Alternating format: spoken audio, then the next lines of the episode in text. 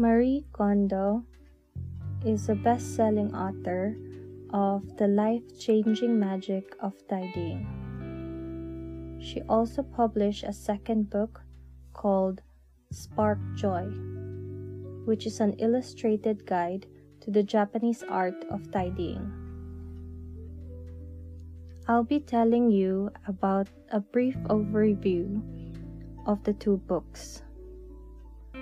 The first third of the first book explains the importance of the tidying up and asks for your commitment to declutter and tidy your things.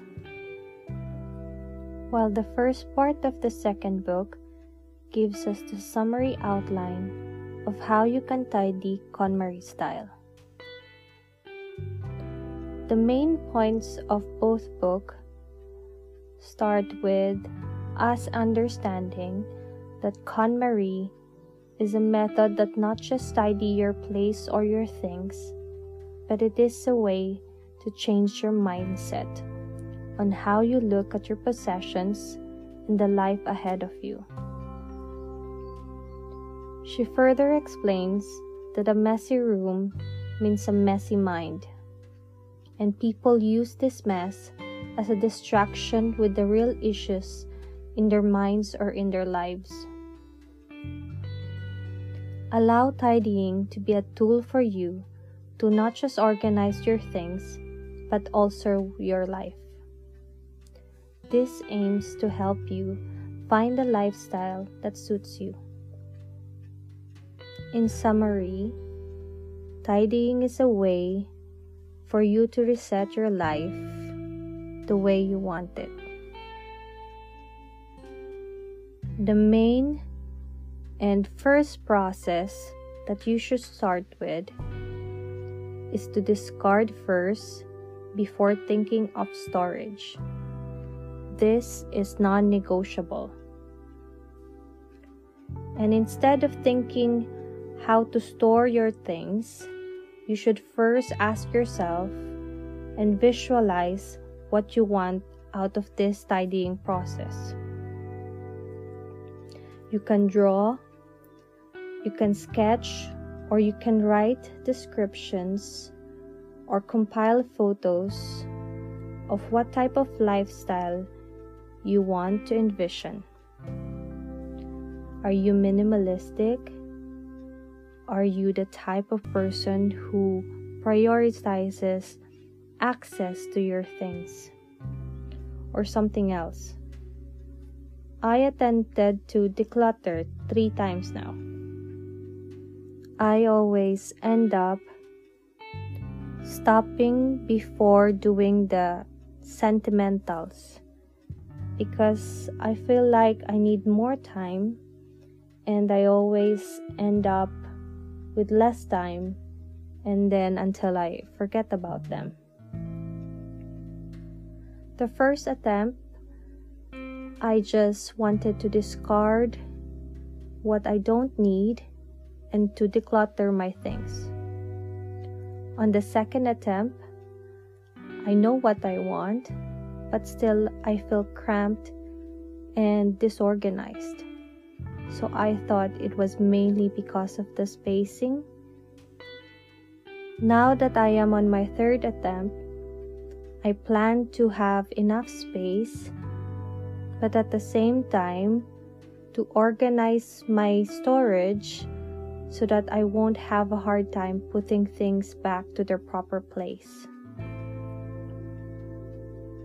Another point that the books are emphasizing is to make the tidying process a special event. I actually feel excited to see everything that I own, especially those that I have already forgotten and also this enables me to show my appreciation to those things. Because this is a special event, it is important that you give your time and your effort before starting this process. Which brings me to the number one rule Marie has on her second book When you have decided that it is the time for you to tidy up, you have to commit yourself to doing it and to doing it all in one go. Before you start, it is important to choose a quiet space with no music, ideally.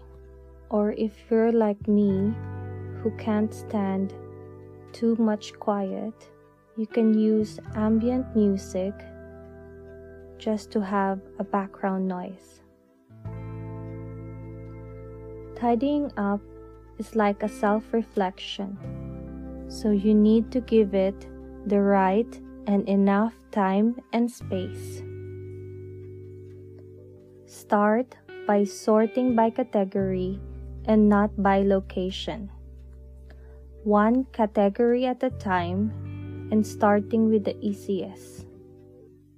Marie emphasizes to start with clothes because they are functional and that we use them every day and the rarity of it is less. Books and paper are next because they are informational and could be repetitive and yet essential. Komono is what she refers to miscellaneous, which includes stationaries, electricals, valuables, toiletries or skincare products, medicine or first aid kits, repair tools or sewing kits, hobbies, collectibles, linen and beddings and towels, bathroom items, and things that are in your kitchen, and the food is included as well.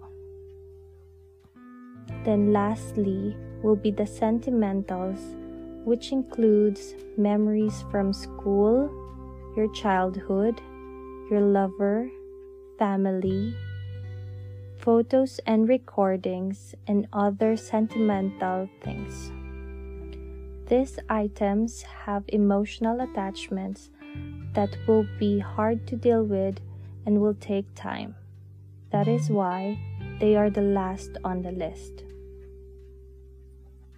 Now you are ready to start.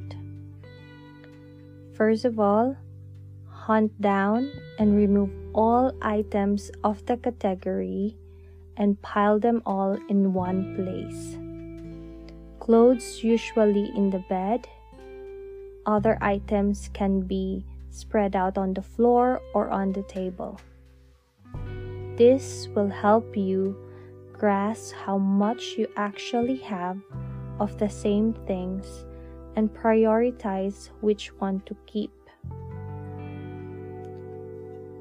The trick to trigger which one sparks joy is to handle each item carefully.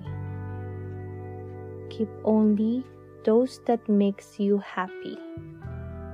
You may also keep those that give you functional joy like staplers and other things that gives function to your everyday life or to your work.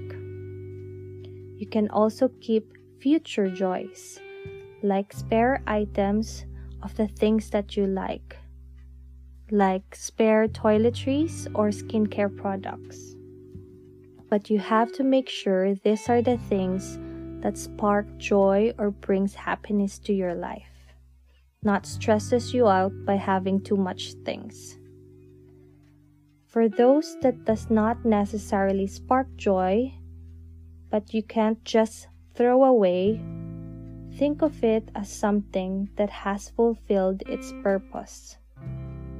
Whether giving you the thrill of buying it or its purpose of teaching you what you don't like or what does not suit you.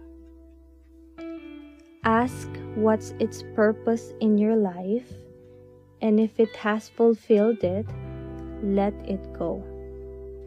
Whether to throw it away because it's overused or donate it if it's new.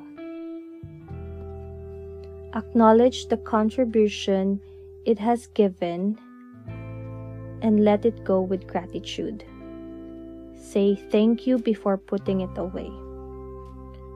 Remember to cherish the important things that you are keeping and let go of the ones that have outlived their purpose. Free them from the prison where you have forgotten about them or neglected them. Not only you, but also your things will feel free and refreshed. Remember that the purpose of this process is not just discarding the things that you don't want, it's also keeping in touch with what you want in life and what makes you happy. And also to give appreciation to the things that have already brought joy to your life those that have already served their purpose of making you happy on a certain time. You don't always have to throw them, you can donate them. Now, when you decide to donate something, please don't force them on your family members or friends. Don't let the things that you once loved become a burden to other people. Marie recommends to ask family members or friends if they need anything prior to the sorting out or discarding process. Then, while you are sorting, if you come across that thing that they wanted, only then that you can offer it to them. All things kept needs to be stored only temporarily until all categories are done with sorting. You can plan your main storage solution once the discarding process is complete. I know it's messy and maybe overwhelming, but once you see the final result, it should encourage you to stay that way. At the start of the first book, Marie already talks about perfection and I did not get it until the end. I believe it means that you should be strict with yourself. Don't settle for the second best. Choose only the ones that truly make you happy. I personally wake up with a smile on my face every morning because I can see something that sparks joy in each corner of my room. Be strict and follow the process. Commit to tidying up and visualize what you want. Sort by category and in order clothes, books, paper, miscellaneous or komono, and then the sentimentals. Handle each item and keep the ones that spark joy and discard the rest. Choose a place for each item and make sure to put them back after use. Thank you for listening and have a good night.